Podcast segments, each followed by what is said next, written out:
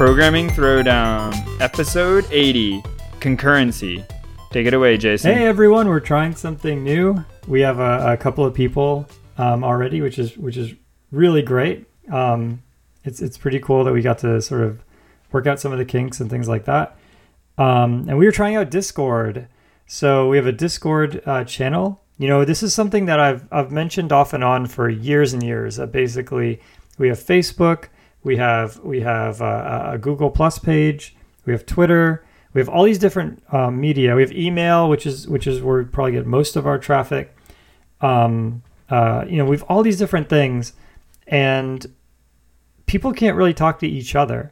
You know, because if someone posts on Facebook, you know, they're only posting to one over n of the people, right? If someone emails us, you know, they can't. Other people can't respond to that, right? And so um, with Discord, you know, we're hoping that we can get something where um, you know, people can ask the one thing is you'll be able to listen to the show live, which is pretty cool. So we're actually broadcasting live on on Discord. Um, but then also, like more importantly, people can ask questions. We set up a little questions channel, um, and uh, you know we can answer them uh, live. Or sometimes, you know, a lot of probably the majority of the questions we actually just email back that person, and we don't really talk about it on the show. Um, we also get a lot of the same question. Um, you know, I think the most common question is is, is sort of like a should I go to college or should I do a nano degree and things like that, and, and we answer that um, directly to that person, and and uh, so this way it's like if someone asks a, a, questions by default that go there, um, you know, can be seen by everyone, and you can really help other people out with your question. Uh, obviously, you know, our email still works, so e- email is not a problem. But I figure we'll try this out and we'll see how it goes. New things are always good. Yeah, and actually, Patrick's right? on this, which is that's one thing that separates this from from every other platform. Is is Patrick himself is on this one. well, I am right now, anyways. You're pretty bearish on the Discord. I am bearish on social.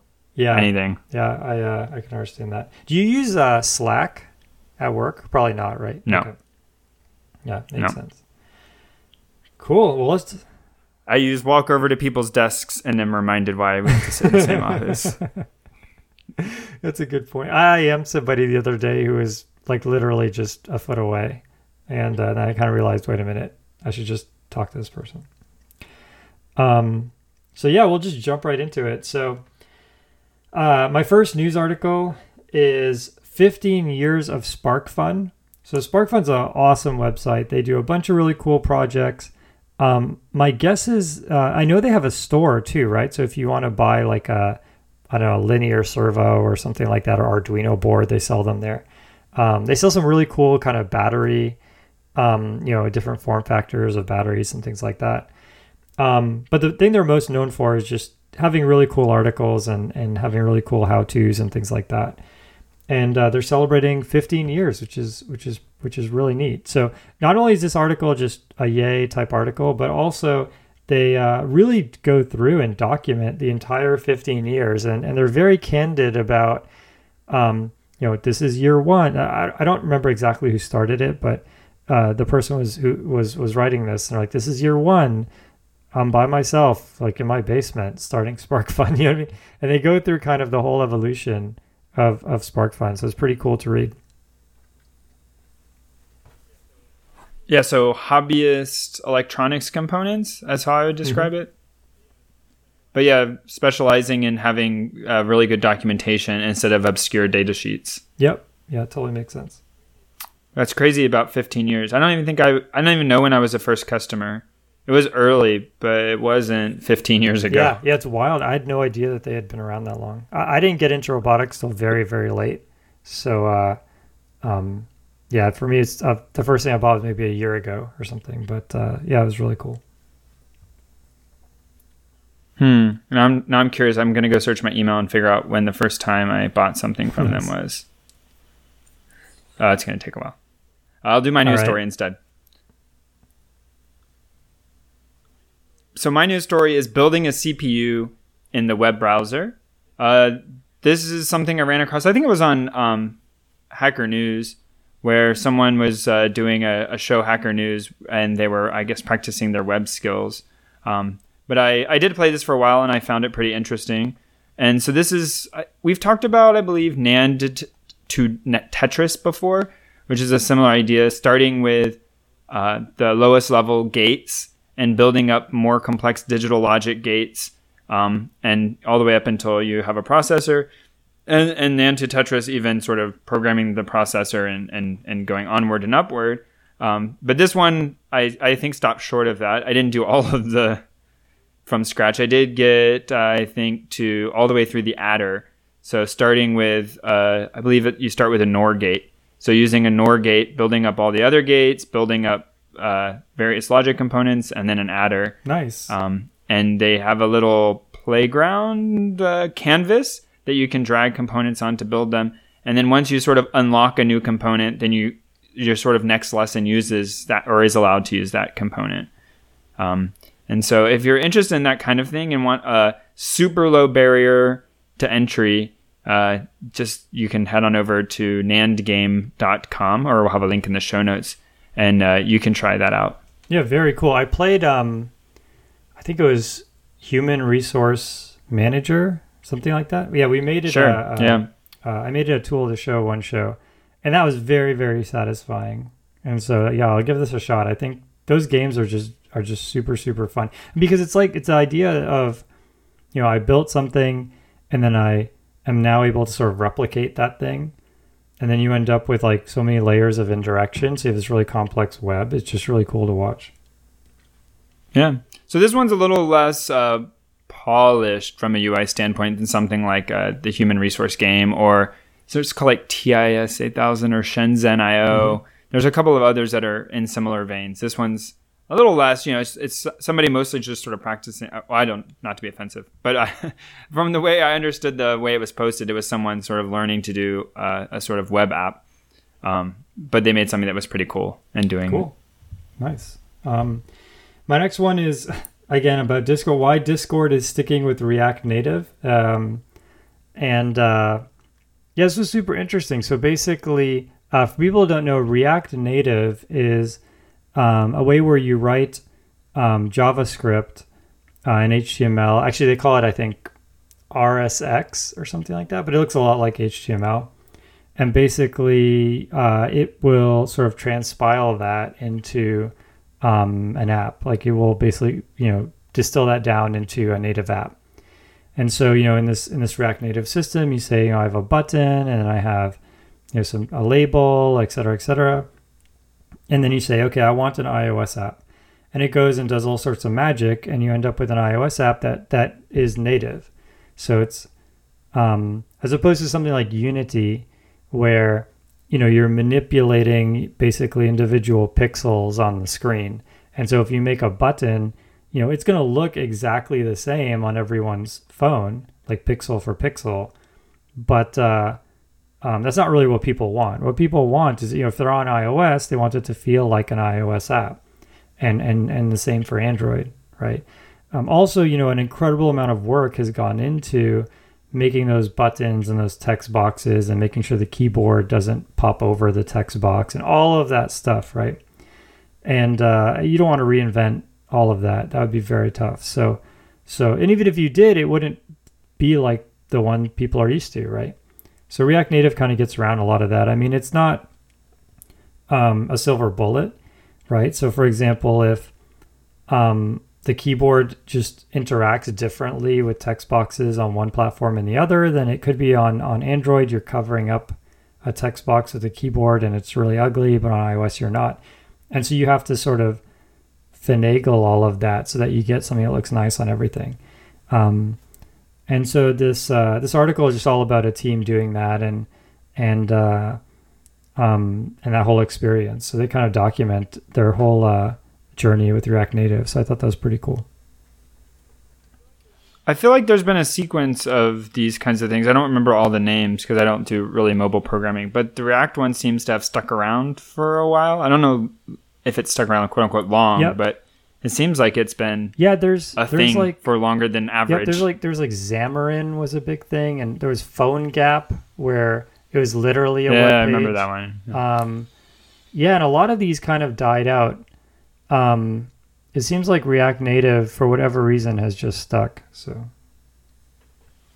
I found my first SparkFun order. oh, nice. What time? What day, uh, year? Do, do you want to guess? I'll take you a shot. I'll Guess, take a uh, shot.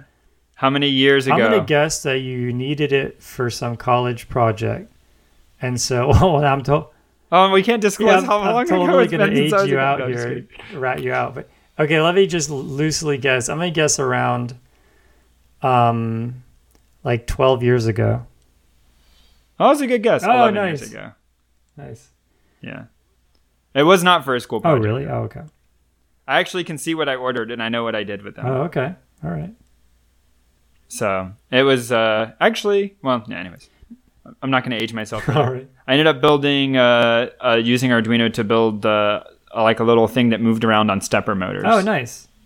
Actually, speaking of that, you know, my chess robot arm, yeah, I'm making good progress there. Yeah. I'm, I'm posting on Facebook if anyone's is following me there. Like, but not as as the as the podcast. You have to follow me because I don't want to.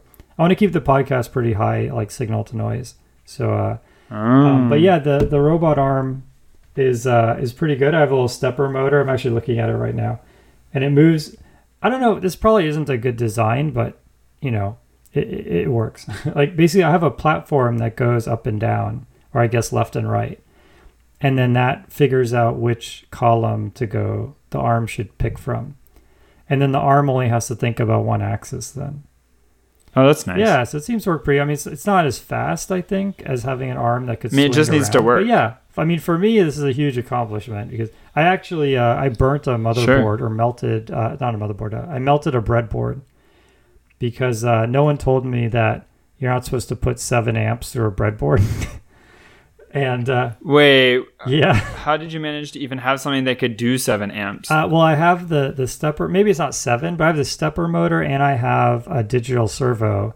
And the digital servo is for the shoulder of the robot, so so I got one that's pretty powerful. And uh, Mhm. basically, yeah, if I have the platform moving and I try to move the arm at the same time, it draws a lot. Like I don't know if it's exactly seven amps, but it's a lot of amps. It's not seven that- amps. it's it's definitely. You can't run seven amps through the PCB wiring. Oh really? Oh okay, that's not Yeah, seven. it's But okay. it's No, I won't it's, be. it's I won't enough. be well, the the breadboard can handle half an amp, and I melted the breadboard, so it's it's more than that. so you were somewhere over half yeah, an amp. that's Yeah. my lower and upper bound. Then. Uh, okay.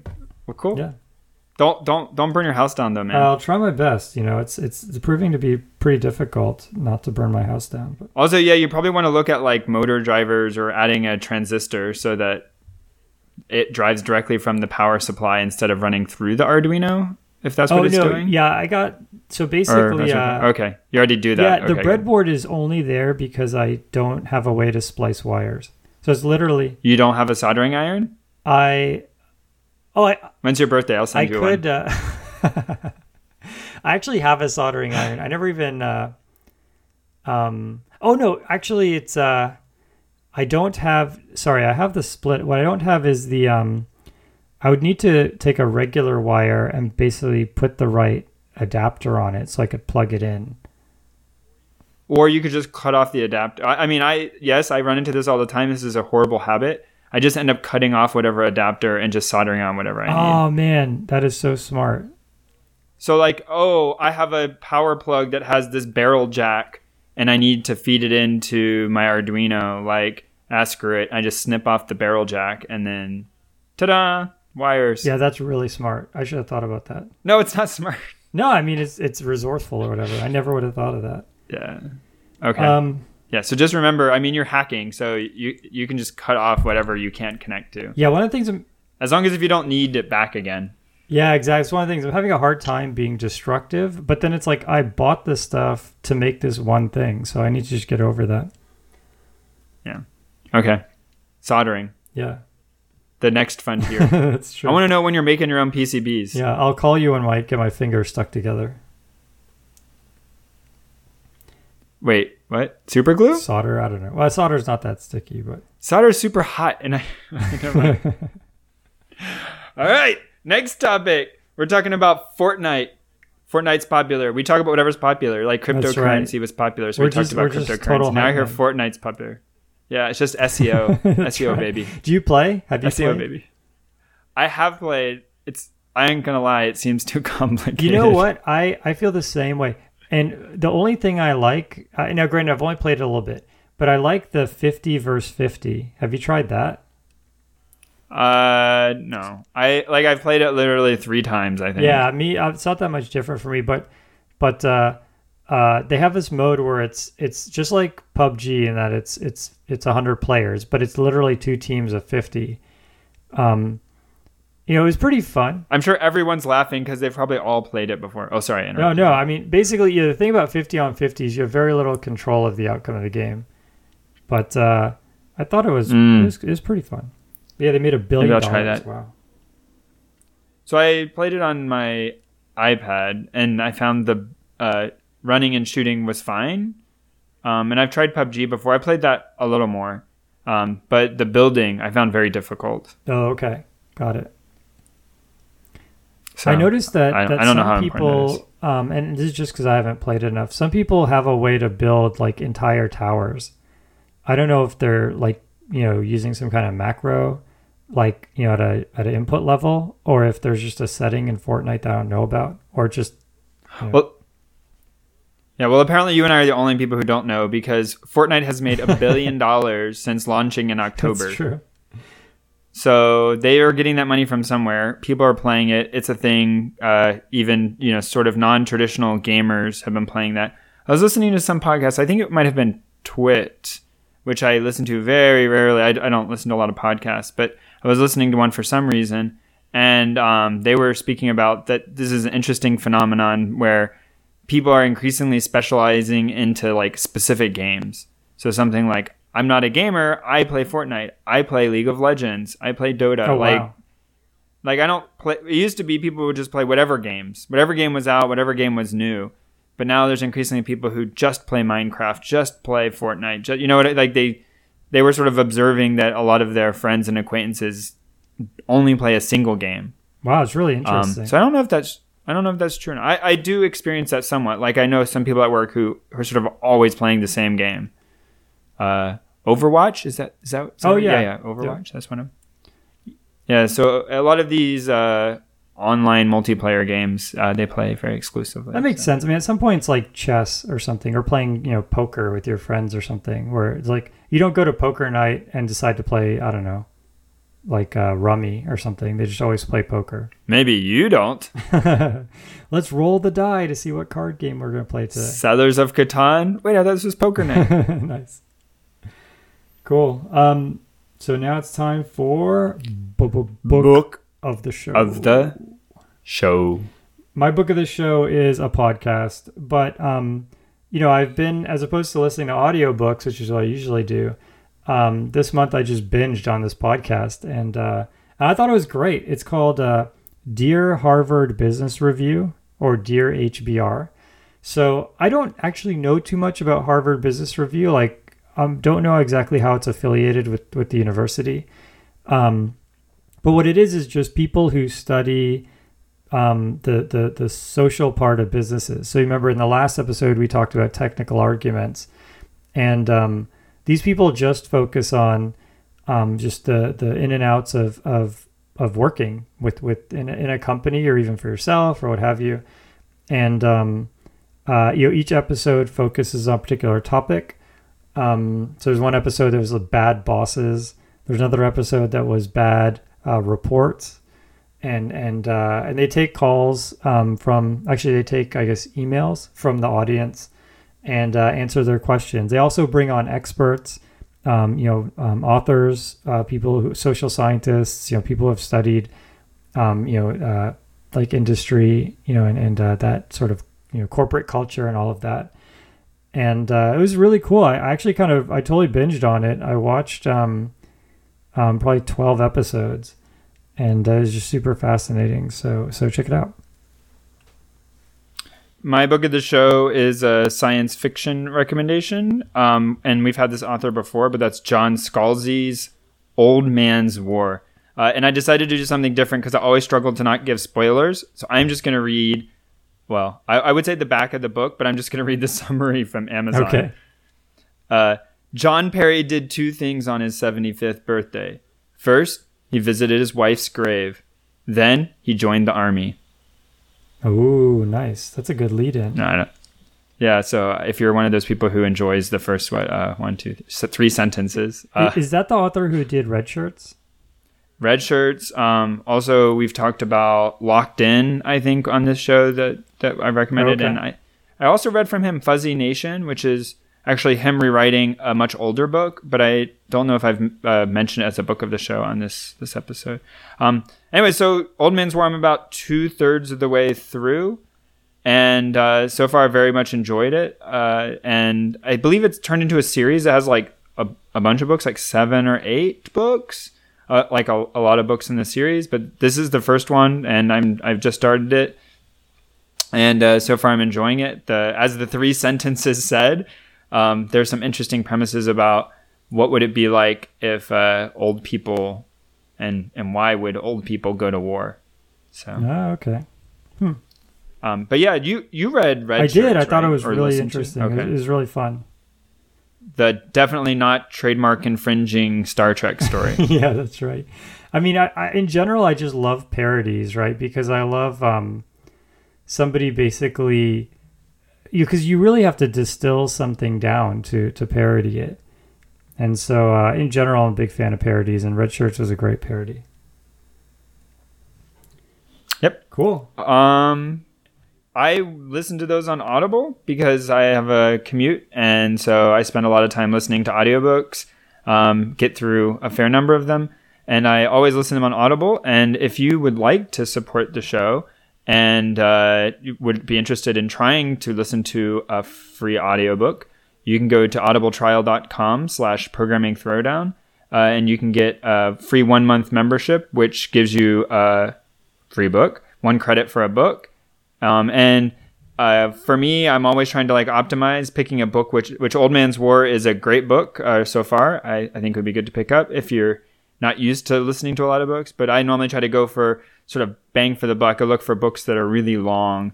So then I feel like I get a better value for my credit because basically all the books are kind of priced the same. Yep. Um, but we have a whole litany of recommendations through the show notes of various books that both Jason and I have recommended that are available on Audible. So check it out. Yeah, the other thing, I started uh, listening to the podcast um, on Google Play, and uh, at least on Android, um, the Google Play app has all sorts of issues. Like I don't know if it was specific to that podcast, but basically, um, what would happen is if you would pause it and then resume, it would start over.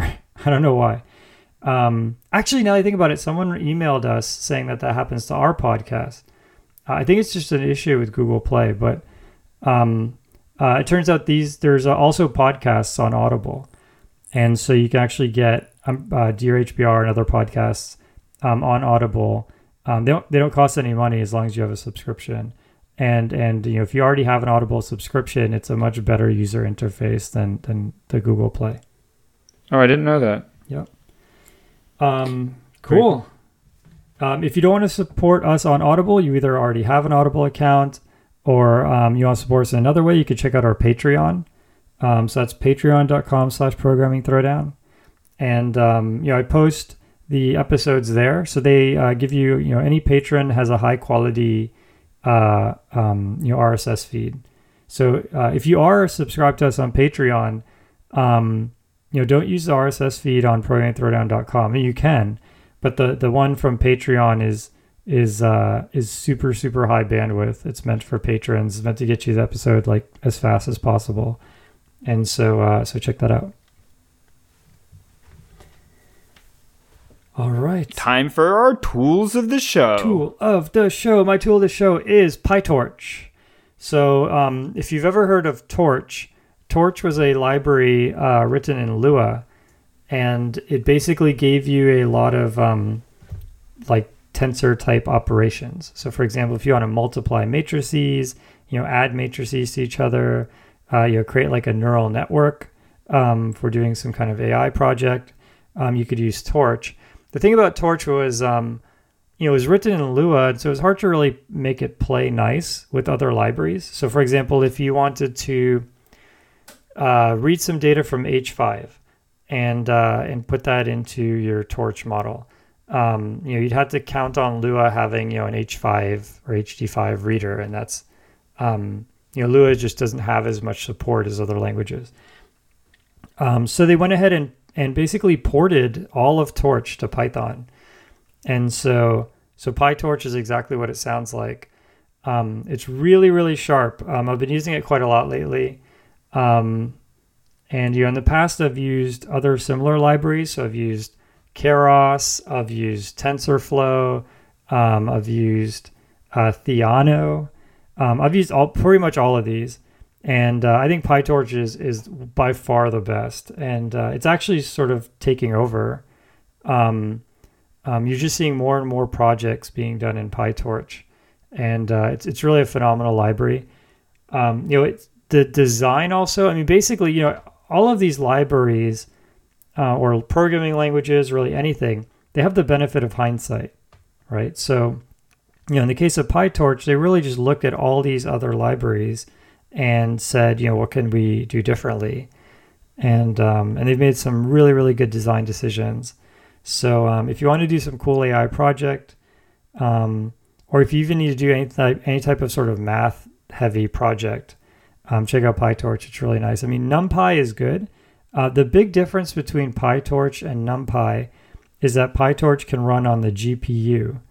Um, there's a lot of a lot of differences, but that's sort of the, the big one. I would say if somebody said, "Hey, I want to do some math like project um, that has a lot of like a lot of heavy math in it, um, and I need it to run really fast," um, then you do you could do it on PyTorch on the GPU. It'll just it'll scream. Mine is also very educational and useful for work. Mine is a game. nice. Uh, called. That's not probably funny because I think I do it every episode. Uh, Suzy Cube. Uh, this is I, I did my homework this time. It is available on both iOS and Android. Nice. Um, and this is a platformer in the style of, um, for me, it's most like uh, Super Mario Land 3D which is a Wii U game that okay. I play with my kids that we like. Um, it's very much in that style, and uh, it's uh, you're a cu- cube character uh, moving around in a 3D world. But most platformers or games of that type, I've, i struggle with on on tablets or phones. Um, but the controls are done really well, uh, and the game is a sort of good balance of feeling like you're making progress without just being like cruising through. This is super easy, no problem whatsoever. Um, and I believe it's three or four dollars. I think probably I think it was four dollars. Um, but so it's not super expensive, and it was a good time. I've not beaten it yet. I've only I'm only about four or five levels in, but I'm enjoying it. And it has the you know common trope, I guess, of you can get through the level, which is a sort of feat of its own. But then there's also uh, hidden stars, some of which are more hidden than others. And there's uh, three stars on each level, and um, trying to find those oh, is nice. a, an additional challenge. Nice, that's super fun. Yeah, I um, I love games that do that because that way, it's like it's like you have really two goals when you're playing on these puzzle games. The first goal, I mean, assuming it has a good story, is to really like experience that whole story and the second goal is to solve, obviously, solve the puzzles. And so by having these sort of optional challenges, it lets you sort of pace yourself based on your skill, luck, and stuff like that. Yeah, so check it out. Cool. All right, on to the topic concurrency, um, or as we kept saying before the show, cryptocurrency. Concryptocurrency.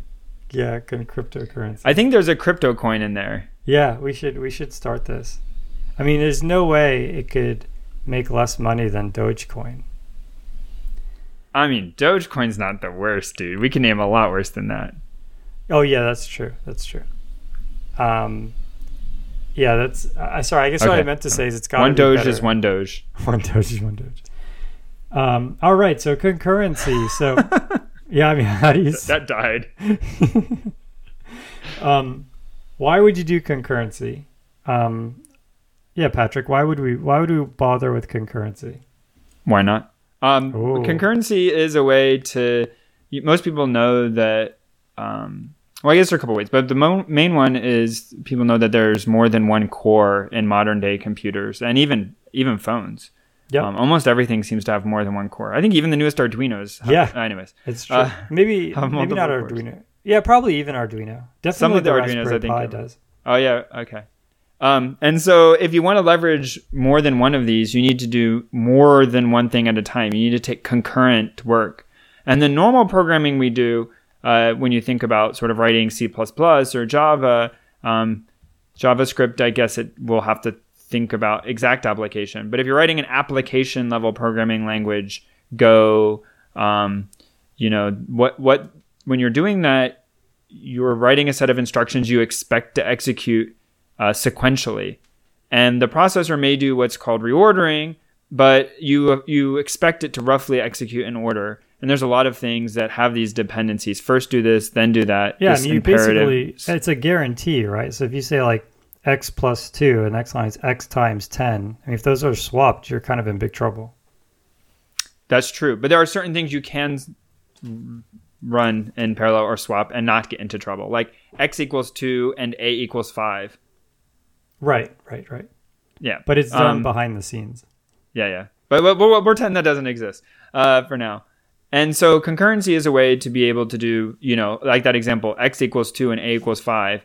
Uh, if you want to run those at the same time, you would get done faster. However long it takes to do that assignment, you, instead of having to take time to do it twice, you would get it uh, in wall clock time, the time to execute it just once, because they would happen on two different processors that are independent and can both take care of it. Yeah. Um, just to explain, like, so so there's CPU time, which is basically like how many clocks does it take to do something, and then there's wall time, which is how much total time. So if there you have hundred things you need to do, the number of the amount of CPU time is probably fixed. Let's say, right?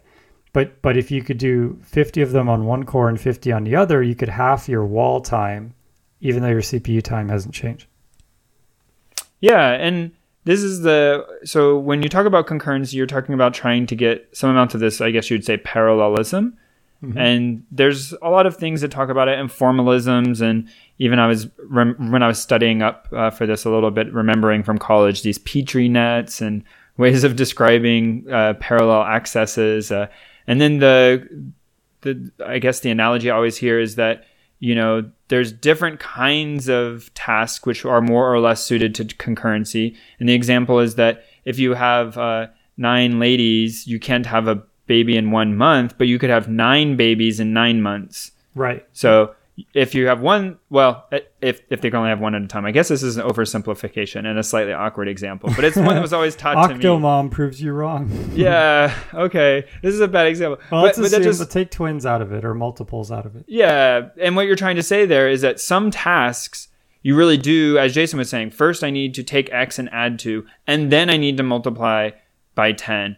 Um, and if you do those differently, then you're going to have an issue. And so splitting that, that task, as simple as it sounds, onto two processors isn't going to go faster because one of them is just going to be stuck with nothing to do. So some tasks have these large sequential dependencies. And because of that, it just takes a while to do that. And adding more processors, you could duplicate that work. You could do more of it. Um, but you, so if you had to do some image processing, one way to get parallelism is to take a whole image and do it on processor one and a whole image and do it on processor two. But depending on the task you're doing, it may be possible to do like the top half on processor one and the bottom half on processor two. And the Yep. two different scenarios are that if you're going to do both images all the way to the end, the total time taken, wall clock and CPU time is the same. But if you're only going to do one image in in splitting the image in half, the first image comes out sooner wall clock time than if you have one processor doing image A and one processor doing image B. And Yeah. that's an advantage often because often we worry about how long until we get the first answers out or the soonest answers out.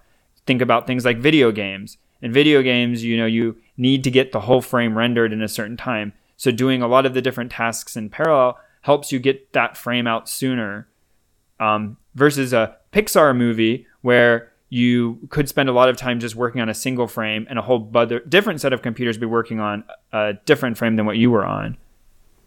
Yeah, Yeah, exactly. Uh, another reason why you want concurrency is is if you have a lot of asynchronous calls that you have to make. So, for example, um, let's say you have a web server, and somebody you know goes and hits your web server. You want to hit a database, get some information from that database, and then send that information back to that person and wait for that person to get it. Right. So you're doing a lot of waiting. You're waiting for the database.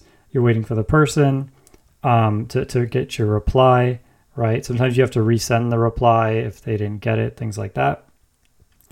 And I mean, imagine if if the web server just ran in one thread. So like while it's doing all this waiting, nobody else could get on your website. Um, you know, that'd be terrible. I mean, most requests, I think, I mean, it depends on a lot of factors. Let's say they take a second. So that would mean you can only have one person per second on your website. Um, you know, so so another thing to do there is is is use concurrency to say, okay, it doesn't even necessarily have to be um, have to use multiple cores. It could just use one core, but it could just release, you know, mm. uh, uh, some type of lock or something. So it could say, okay, I'm going to go to the database and ask it for some information, and until I get that information back, you know, I'm just going to chill, and and someone else could do something on the core. Um, and so that's how most web servers work is is they um, you know just are this this whole waterfall of asynchronous calls. Um, and the entire time one of those calls is is in progress um, that um, well, I guess we'll call it thread to make it simple. That that thread is just waiting so you could service you know 100 customers at the same time uh, on one core even and um, uh, you're just taking advantage of the fact that you're spending a lot of time waiting. So, so yeah, that's the other sort of big use case. Between the two of those, you've covered you know ninety percent of the yeah. um, you know use, uses for uh, concurrency. Yeah, and I think it is useful because people talked a lot about having multiple uh, processes, or like if you ever did UI work or or still do, not doing something on the main thread. Um, and and people sort of make this comment but the idea is sort of what jason is pointing out which is even if you only have one processor you do this time slicing you could have prioritizations but the idea is you want certain things to be very responsive and if you need to do a long running task even if it's not going off to another computer you want to make sure that that task that's long running has lower priority and gets interrupted to service things which you want a quick response to so if you imagine like this is not exactly how web servers work, but you know, hey, Jason, I have a question for you. And he says, okay, what's your question? I give him a complex differential equation he needs to go solve. You may want him to say, okay, I'm working on it, and then go work on solving it. But getting a, I'm working on it so I know he's not like dead or not responding to me is a useful thing to have that like initial very quick response. Right. Um, and concurrency, even if you only have a single processor, allows you to sort of keep things working well. Yeah, exactly. And so so basically the um, the core like mechanisms by which you get concurrency. Um, one is through message passing. So imagine you have sort of two threads and they're both running, or let's say even two processes. So the difference between a pre- uh, thread and a process is uh, multiple threads share the same memory. Um, but multiple processes, at least by default, they don't share the same the same memory. So you couldn't create an object in one process and just pass the pointer to another process and and use the same object. It won't work. Um, so, for example, if you have two processes and you want them to, as I said, pass some object around, they have to. One process has to serialize it, so turn it into just a series of ones and zeros, like a string or something like that and then send it to the other process, right? And you can do the same with threads as well, right? Just you don't have to, but you can. And uh, we call that message passing, right? And it's it's just the same as if you were to send a message to another machine on the internet or something like that. Um, you basically are just going to package up that message, send it across, and uh, other person's going to unpackage it. So if you hear things like IPC, inter-process communication, um, that's going to be a way to pass messages. And in fact, at least on Unix, you know, IC, ICP, IPC, and TCP work almost the same way. Like you can actually open a socket to another process on your machine, or you can open a socket to, you know, yahoo.com or something like that it, and it's almost the same code, right? So it's really kind of you know uh, uh, uh, it's meant to work that way, right? Um, another way to do it is is through shared memory, and so um, you know this gets a little bit complicated because it's very OS specific. Like on some, especially older OSs, you actually have to use files and file locking and things like that. Um, but at a high level, just imagine there's you know a chunk of memory um, that's that both processes can access, right? Um, so, actually, I mean, if, you, if you're talking about threads, then everything is shared memory, right? So then it's just a matter of saying, okay, this object, um, I'm going to access this object from multiple threads and just sort of effectively writing some documentation and things like that so that people know that, hey, while they're um, you know, editing this object or reading this object, something like that, it's possible another thread is is also doing that at the same time. Yeah, so I mean, I I think for this threads, um, especially in the last few years, this has gotten in, um, I guess, application programs much easier. So in Python, there's threading. In Java, there's now there's always been threading, but there's easy ways to even just sort of multi-process streams um, where this shared memory kind of happens without even thinking about it. And even in C++, there's uh, standard thread now and standard async, which standard async is still a little broken, but um, oh wait, really? Standard Tell me more. Well, no, I, I forget the exact nuances, and, and I think like I do a lot of my work in C++ 11 and 14, and it was broken. And I don't know if they fixed it in 17. Oh, okay. Um, async has a weird dispatch policy. Is the is the long and short of it. You have oh, to take special care to make sure your like when you run a standard async command, it happens right then. Like the function will run in parallel when you Got think it. it. does, as okay. opposed to sort of that getting deferred. Uh, if, if I recall the argument correctly. Um, but yeah, so I mean, the, as Jason pointed out, the for sort of threads, it's just implicit. What you might even, like I was mentioning, you might just sort of write an anonymous function, a lambda function or have a function call just in line with something, you say, hey, I want to go do this 10 times, or I want to go do this across uh, these slices of the data. Um, and that's just an object that you're sharing out to those threads. You don't, it doesn't have to be copied. It just gets accessed in place. Yep, that totally makes sense. One one last thing about this is uh, there are like thread pools and and and process pools. And so the idea there is you know, creating a thread is actually, especially creating a process, is pretty expensive. I mean, you know, the computers nowadays are so fast that you really don't notice, right? I mean, unless you're doing a lot of it. Um, but under the hood, there's actually pretty significant overhead um, around creating those things. And so um, there's this concept of a pool where basically, you know, at the start of your application, you say, okay, I know I have a ton of work to do. Um, and I know I have, let's say, eight cores. So I'm going to create eight threads right at the beginning. And these eight threads are just going to start taking work. So as soon as I um, have some work, I'm going to say, hey, eight threads, you know, go and take this work. And um, I don't really, you know, and, and, there's a lot of complexity around, okay, which thread is free, who can accept the work, et cetera, et cetera. So the thread pool kind of abstracts all of that away. So you basically, and almost every language has this, you basically say, um, you know, I want a thread pool with eight threads. And then you can just say pool dot, you know, it depends on the language, pool dot nq or pool dot start or something like that. And you could give it a function and it will, you know, uh, handle, you know, if you call it nine times in a row really quickly, it'll take that ninth one and it'll wait for the first, for one of the first eight to finish.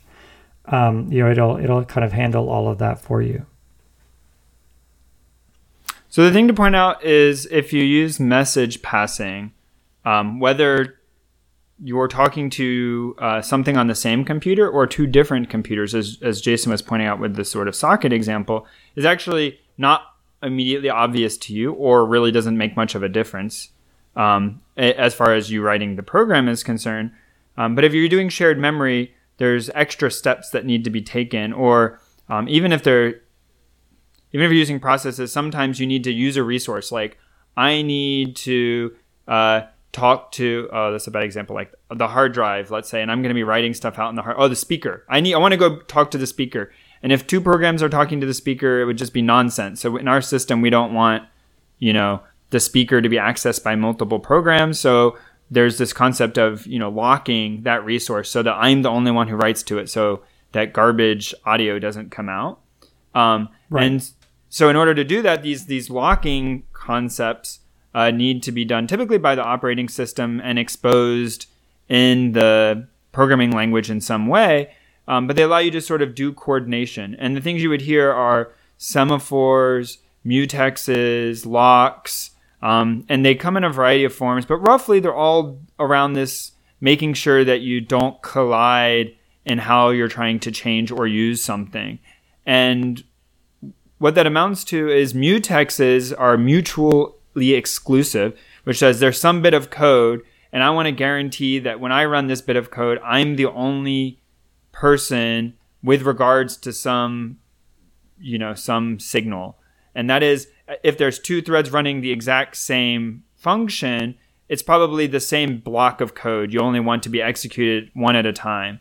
Um, but it could be two different things. You want mutexes in order to protect um, uh, maybe, like I said, the speaker. And so you want to say, hey, I have a mutex. Anytime someone's going to use the speaker, then uh, they're going to acquire the mutex. And you know that when you acquire the mutex, that you're the only one who will be talking to the speaker at that time um, because everybody else is mutually excluded.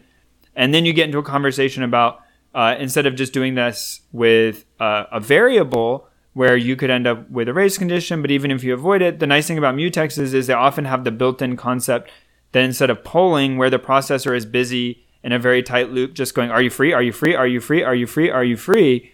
Um, there's normally more sophisticated mechanisms where you'll be able to put the other threads into a state where the processor is free to do other work, put them effectively to sleep, and have them get woken up when the mutex is free for them to acquire and that has the advantage of allowing again the, the, computer to process more stuff. So as jason's example when something goes off to use the database you don't want to just saying sit there saying is the database transaction done? Is it done? Is it done?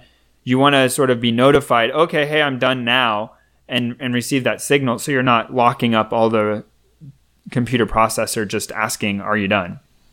Yep yeah, and so the mutex implementation, you know, even on every language, it comes with a uh, a lock object. And so what the lock object does is you say, hey, you know, lock this mutex, and what that will do is it will lock it, and and you know, any point from that lock call onwards, you know, you have total ownership. You know, no one else is in that code.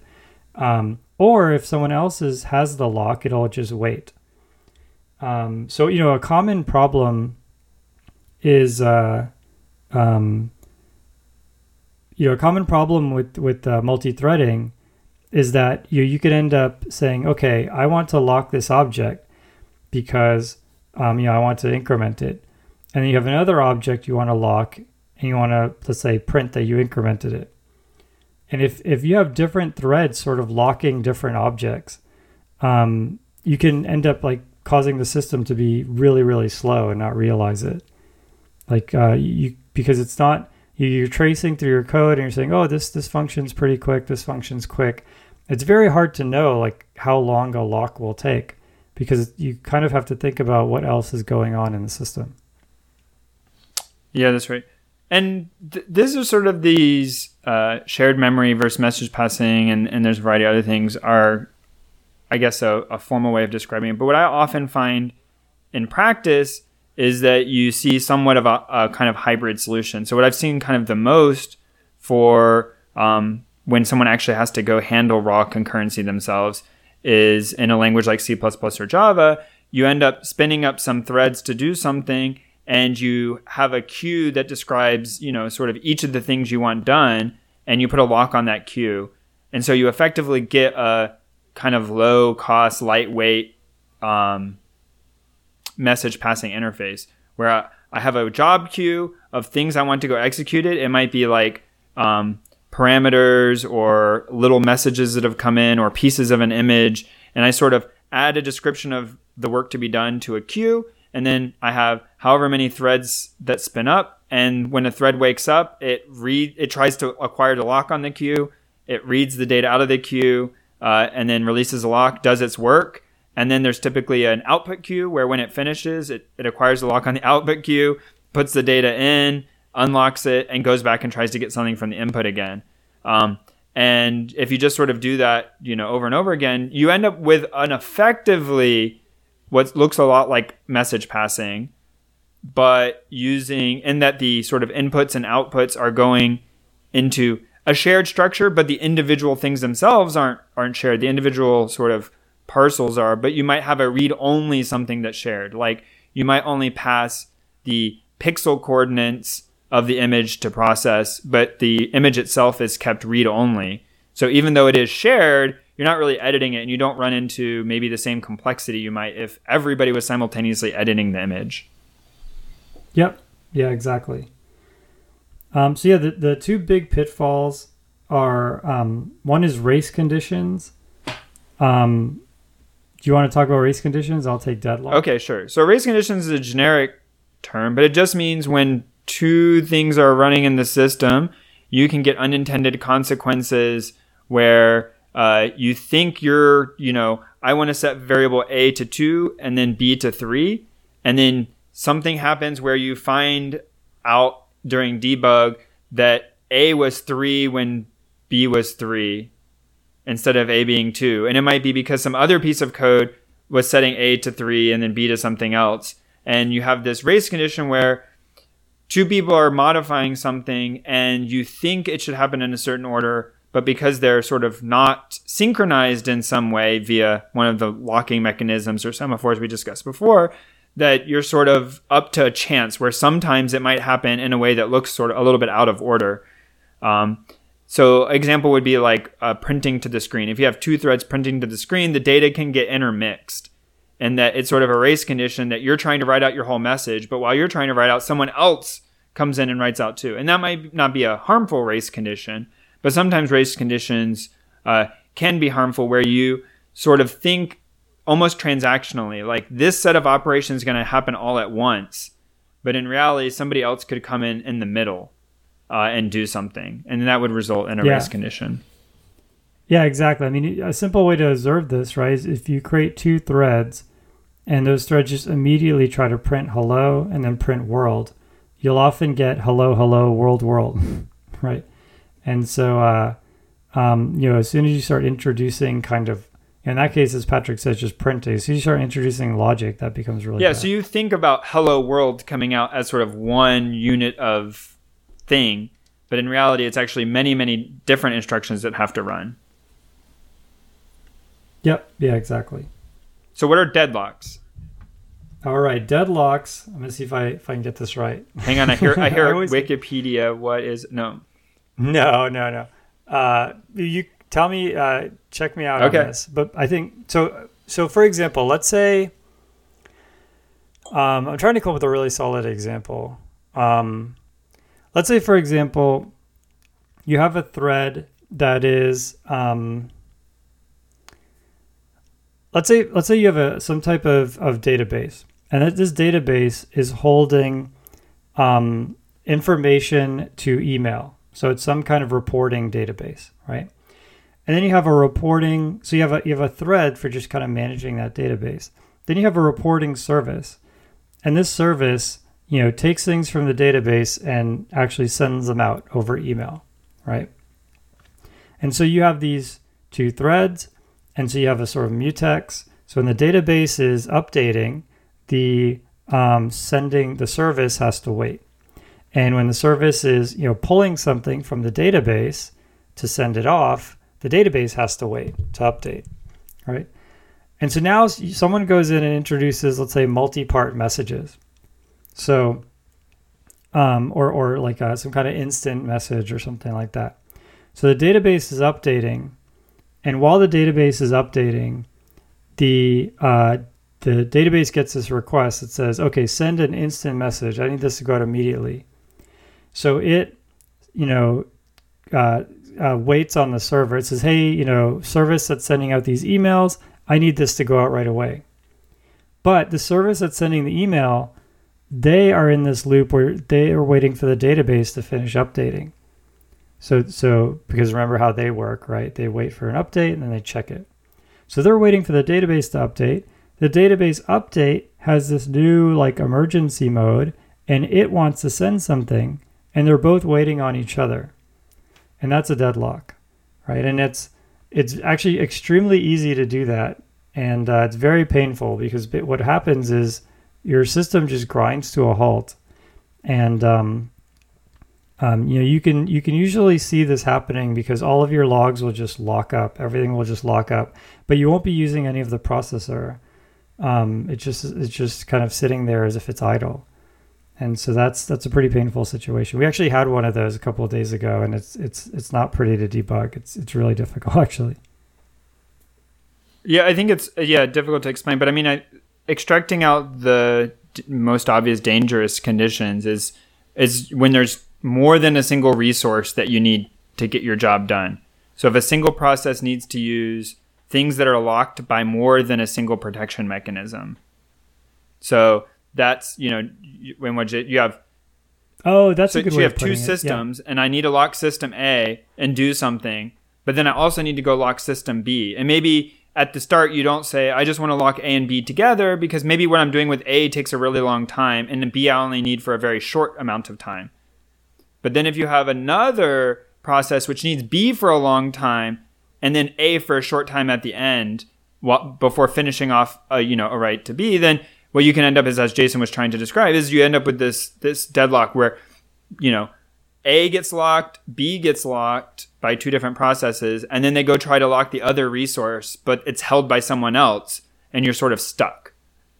And this happens. It sounds really like oh I'll just never do that but in as Jason was saying, it's, it's actually pretty subtle that you're doing this because in a really big system, there's often many locks flying around and being locked and unlocked, and people are trying to write codes efficient. And um, for me, the thing that that I sort of when when we deal with them at work as often as possible, and and we'll get to this in a second with advice, is uh, try to just use a single lock until you know you don't that that's not working for you and to actually prove that that's inefficient. So if you have multiple things that need protection against race conditions or, or need mutexing, try to just lock them all together, even if that's less efficient. And so what that means is say I need to, you know, have resource A, uh, and then there's also a resource B, but I'm not using it. But someone else might want to use B and share it. And so you say, I'll create a lock for A and a lock for B but then now you have this opportunity where if someone else comes along and needs both A and B, they could end up in this race condition state. So instead, just say lock A and B at the same time. Like all of the resources which are prone to having this condition all sit under a single lock. Because if there's only one yep. lock in the yep. system, you actually never can have this problem.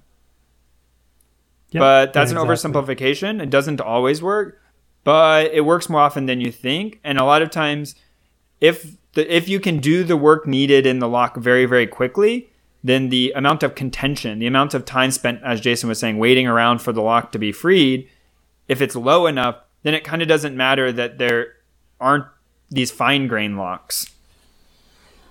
Yeah, exactly. I mean, very rarely do you need a lock for a long period of time, especially like if you follow that sort of design pattern that Patrick mentioned earlier. Um, you, you know, you're only accessing the lock to just like send basically signals around. Um, and all of the work is happening outside of the lock. And if you if you kind of can follow that, then um, you never uh, uh, need so many locks. You never need that much control. Yeah. Um, but so, yeah, basically, you know, both Patrick and I have done a lot of threading, and it's a total it's a total nightmare. it's very hard to debug. So I'll transition into my my first uh, bit of advice, which I just gave one, but I'll give another. Um, which is a lot of times uh, people think, oh, I'll multi-thread this. I guess this is an early optimization problem again, but like I'm going to multi-thread this, or I'm going to add concurrency here, and what where they're really just getting is complexity. Um, there's a lot of overhead yep. in not just these locks, but also, as Jason mentioned, spinning up threads, um, allocating, deallocating things, you you tend to end up with more copying of the data because as you're trying to organize it and stuff. And so non obviously sometimes you for instance if you can only split it into sort of two or three threads, the startup and organization cost for for having three threads do the work may not be enough to merit having the multi-threading. It might be faster just to have the single processor work on it and be done with it.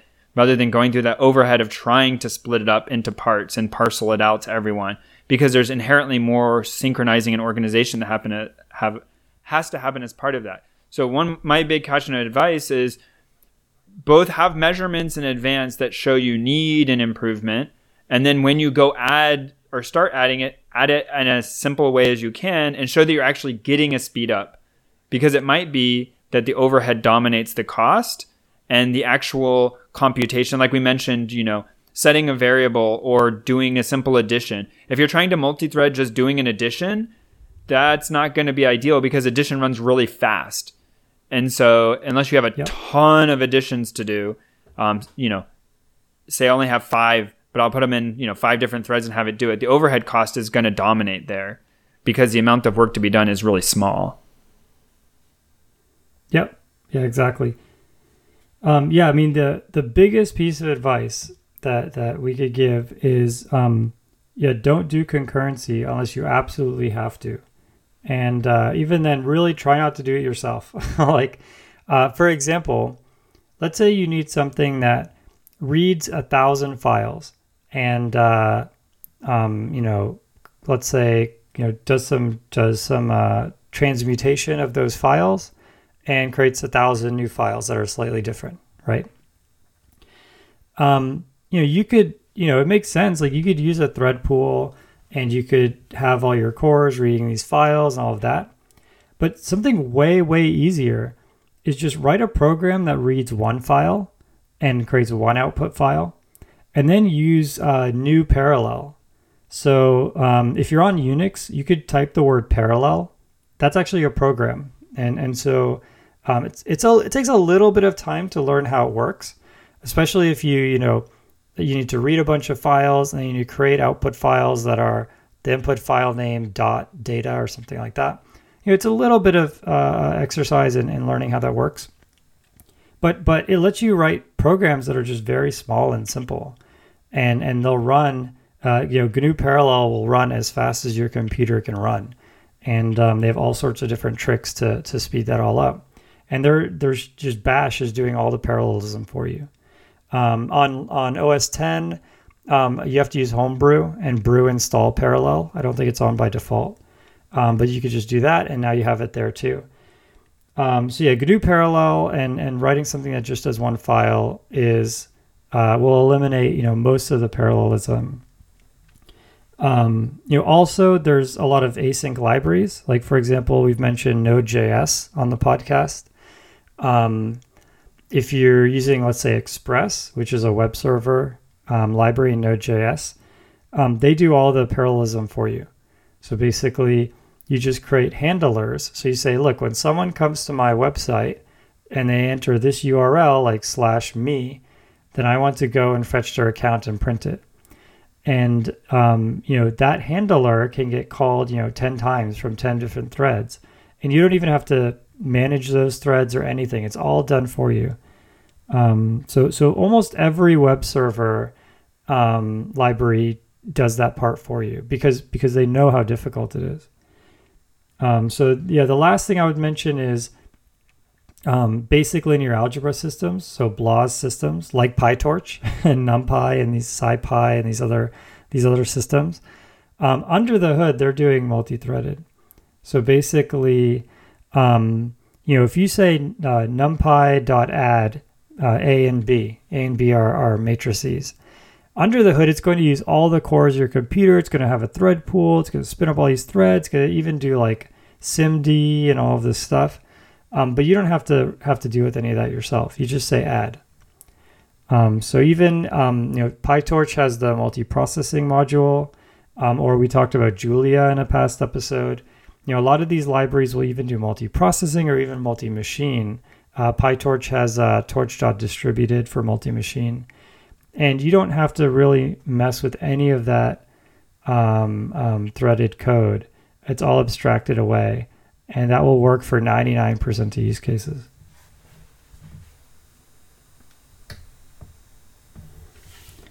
All right.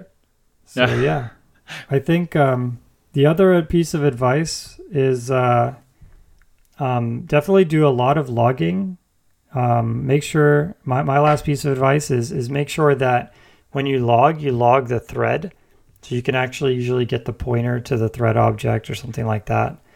Um, that way, you can kind of tell your threads apart. And um, yeah, definitely start small. Write lots of tests, um, unit tests, and things like that if you have threaded code, because you're you're amplifying the amount of errors, and also the the effect, the penalty of, of having an error is amplifying. Man, we had all this interesting conversation, and then we just basically said, "And try not to do any of this." That's great. yeah, exactly. I mean, people had to do it for you. Um, you know, I've def- I mean, like the Eternal Terminal thing that I wrote uh, is full of full of threads. Um, so you know, you in your career, like it'll be very hard to get out of it. Um, so our advice is, you know, don't do it if you can help it. But both Patrick and I do multi-threaded code regularly, so so you know you won't be able to get away with it all the time. Well, I look forward to probably not seeing any of you on the Discord. well, you know, we just announced it uh, like uh, an hour ago. So, oh, because you're Patrick. I thought, okay. Yeah, Patrick is gonna go into recluse mode now. You had your opportunity. Yeah, you had the two so hours. Four, five. There's people. like four. There's three, three people who uh, dropped by. So there we go. Or four people. Yeah, that's right. So you three people got a rare, exclusive chance to uh, see Patrick actually engage in a, in some type of multi-user forum. but mostly, you could have just you could actually just be streaming this to them and pretending like I was live. That's true. All right, catch you later.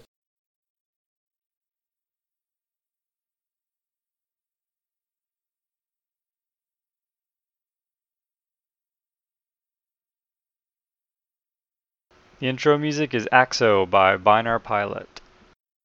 Programming Throwdown is distributed under a Creative Commons Attribution Share Alike 2.0 license. You're free to share, copy, distribute, transmit the work, to remix, adapt the work, but you must provide uh, attribution uh, to uh, Patrick and I and uh, share alike in kind.